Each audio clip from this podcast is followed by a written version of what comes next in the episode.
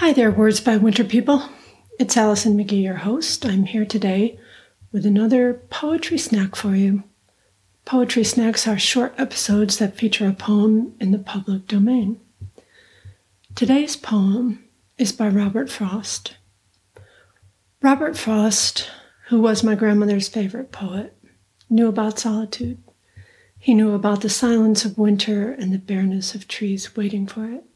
He knew about the woods and the fields and the fences that segment them. He also knew about depression, from which he suffered.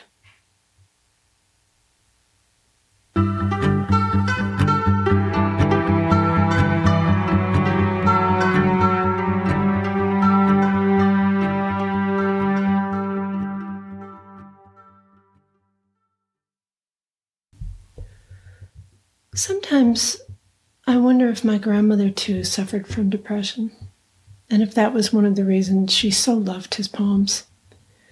Here's the poem for you My November Guest by Robert Frost. My sorrow, and it's worth noting that sorrow is capitalized here. Let me begin this again. My November Guest by Robert Frost. My sorrow when she's here with me thinks these dark days of autumn rain are beautiful as days can be. She loves the bare, the withered tree.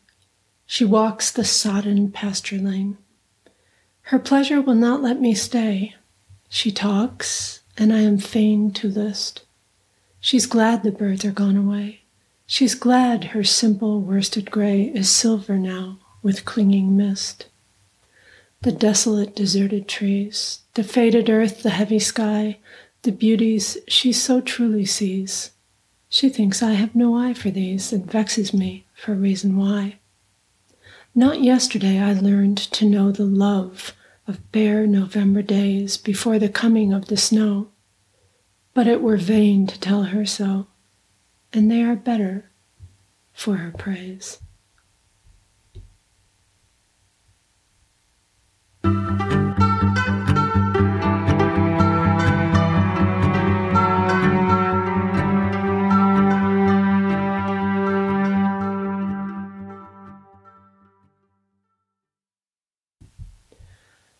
That's it for today's show, my friends.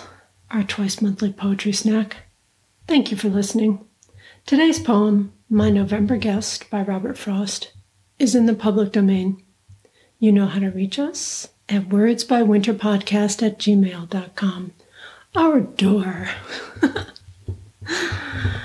which means our inbox, is always open. Words by Winter, conversations, reflections, and poems about the passages of life. See you next week.